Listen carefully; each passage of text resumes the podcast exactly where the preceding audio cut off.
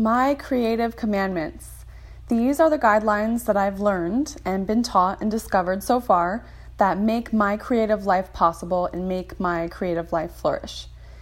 These commandments have been especially helpful in this stage of my life as my husband and I raise our two small children and as I try to retain my identity as a producing creative in this stage of life. As always, I share from my journey and encourage the principle of gleaning. Take what resonates with you, discard the rest as needed. Let's dive in. These aren't in order, but the first one orders all of the rest, and it is centered joy. It is a very simple question that took me 10 years to apply. Do I enjoy this? Yes. Then invest there. Time, money, resources. No? Then don't participate. Don't invest. Don't continue. The biggest decision I made recently with this measure was whether to sell my digital equipment.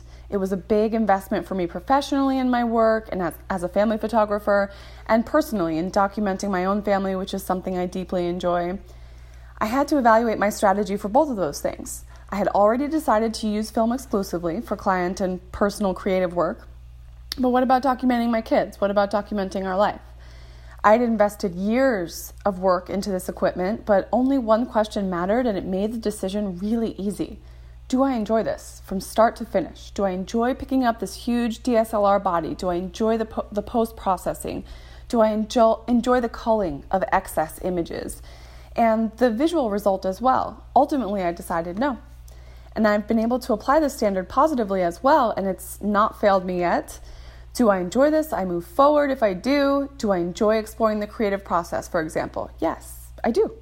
That's all I need to know. I don't need to answer any other questions to myself like, does anyone else care? Is there an audience for this? I enjoy exploring it. So, with that measure, I move forward.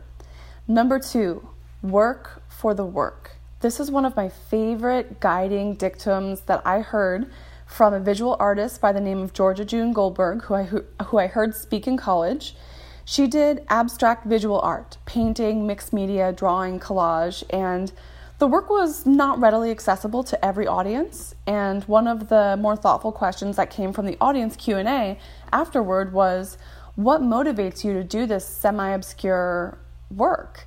And her answer was the work is my client. I loved that. I held on to it. I have it written above my desk. It helps me when I have a drive, I have a desire to pursue something, and then all of the other questions come in. I enjoy it, but is it too expensive?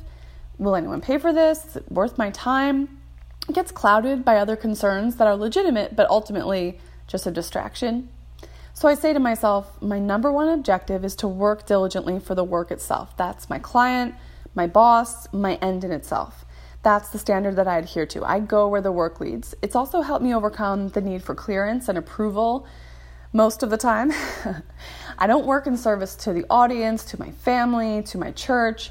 They're natural contours to the work itself, which I follow and explore. I work for the work. This has been huge for me in decision making and very helpful, perhaps the most helpful of all of these. The next is curate input. This has taken me a long time to figure out. In other seasons of life, it was easy to live a creative life. As a teenager, I was prolific. In college, I built my daily experience around making. In addition to my classwork, I worked at, at, the Center for Performing Arts on campus. I was president of the art club. I was living on my own for the first time. Actually, having just gotten back from Mexico, I painted my first apartment red, orange, and yellow and decorated it with like 500 plants. So my environment reflected the themes I was exploring, and my work was richer for it. I was doing mostly painting at the time. Now, as my life has pivoted toward the nurture of my beautiful girls, I've lagged on this point.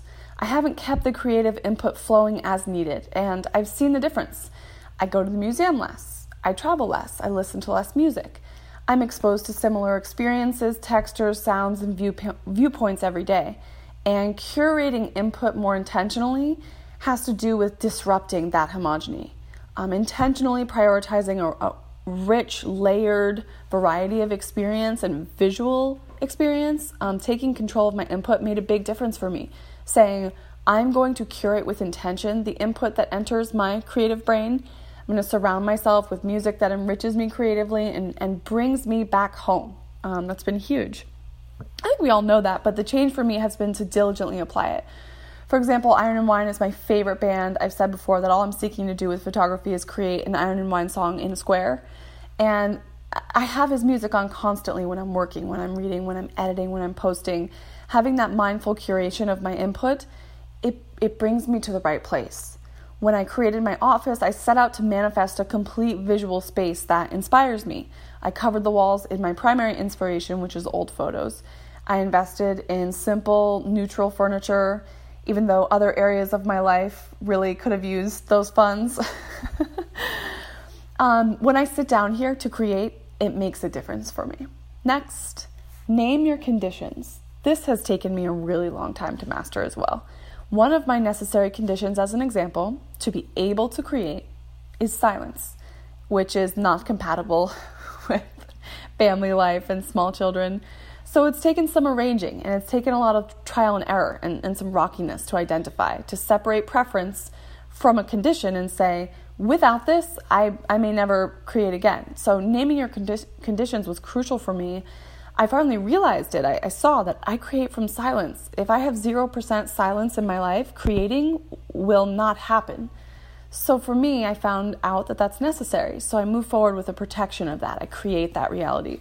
That reality isn't going to come naturally anymore with a two and four year old. So, I have to create that for myself.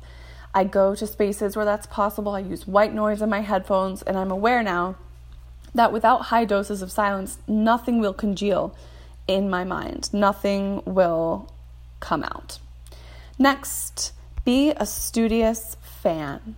I follow other people's work and it can make me feel a variety of things. Sometimes I just absorb it and I love it and I'm drawn in, and that's a good experience. Um, I found that it's catapulted me into my growth when I'm a studious fan, when I study the work. There's a couple of ways that I like to do that. First is trying to leave thoughtful, detailed, actually concrete comments on work that I interact with on social media. This is a really simple, practical thing that has really changed my online experience. So instead of commenting, you know, love this or amazing or any any sentiment with a five word max, I take a moment to identify what I like about this photo. And after I connect strongly with the photo, really strongly, I'll take notes. I am so inspired by this image. Why?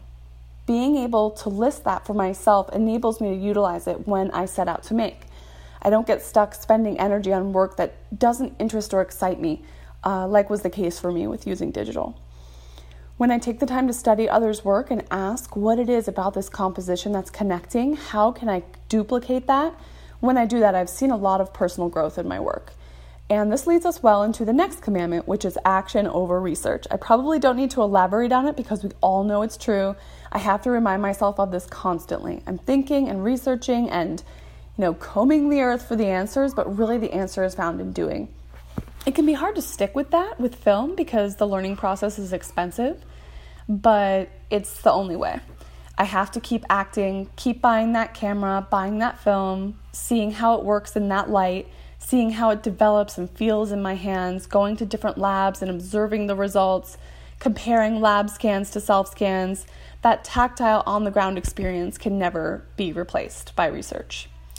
And speaking of doing, next up, create a syllabus. This has been huge for me. I discovered in my 20s that my life as I created it was woefully incompatible with a creative life, given my priorities and how I was structuring my time, but also given my tendency to dive deeply into a theme and swim in that. But without structure, I don't get very far very fast. And some of that is okay. I like to take my time, but I'm, I'm also often frustrated by my apparent lack of progress.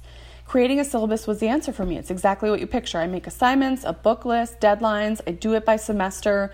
I start in August and list what books I'm going to purchase. I budget it out as photo books are expensive, rightly so.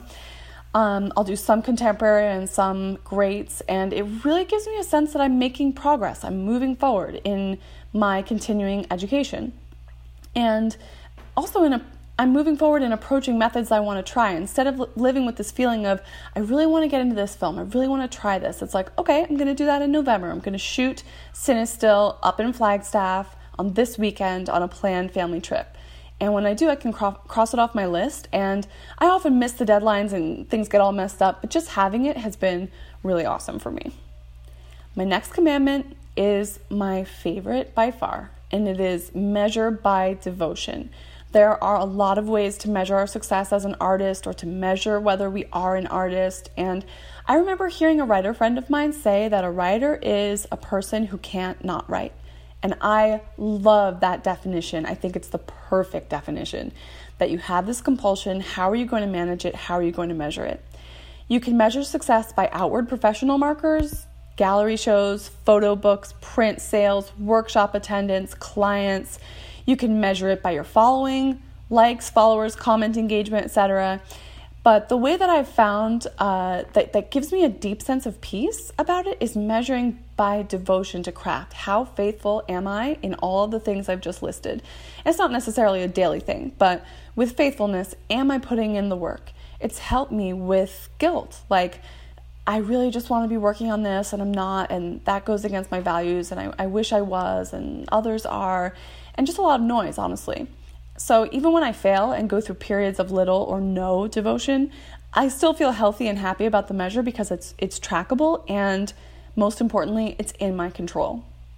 The final commandment is one that has had the biggest effect on my work lately, and that is work from intent. Um, so meteoric is this commandments effect on my life that it, it deserves a whole episode to cover it. So join me next time to dive into working with a specific intention versus documenting what you find. Thank you for joining me today. In summary, my so called creative commandments so far are center joy, work for the work, create input, name your conditions, study other creators, action over research, create a syllabus, measure by devotion, and lastly, to be explored next time, work from intent. I hope you found this edifying. What are your creative commandments? Which commandment stood out to you? Leave a comment below. Take good care.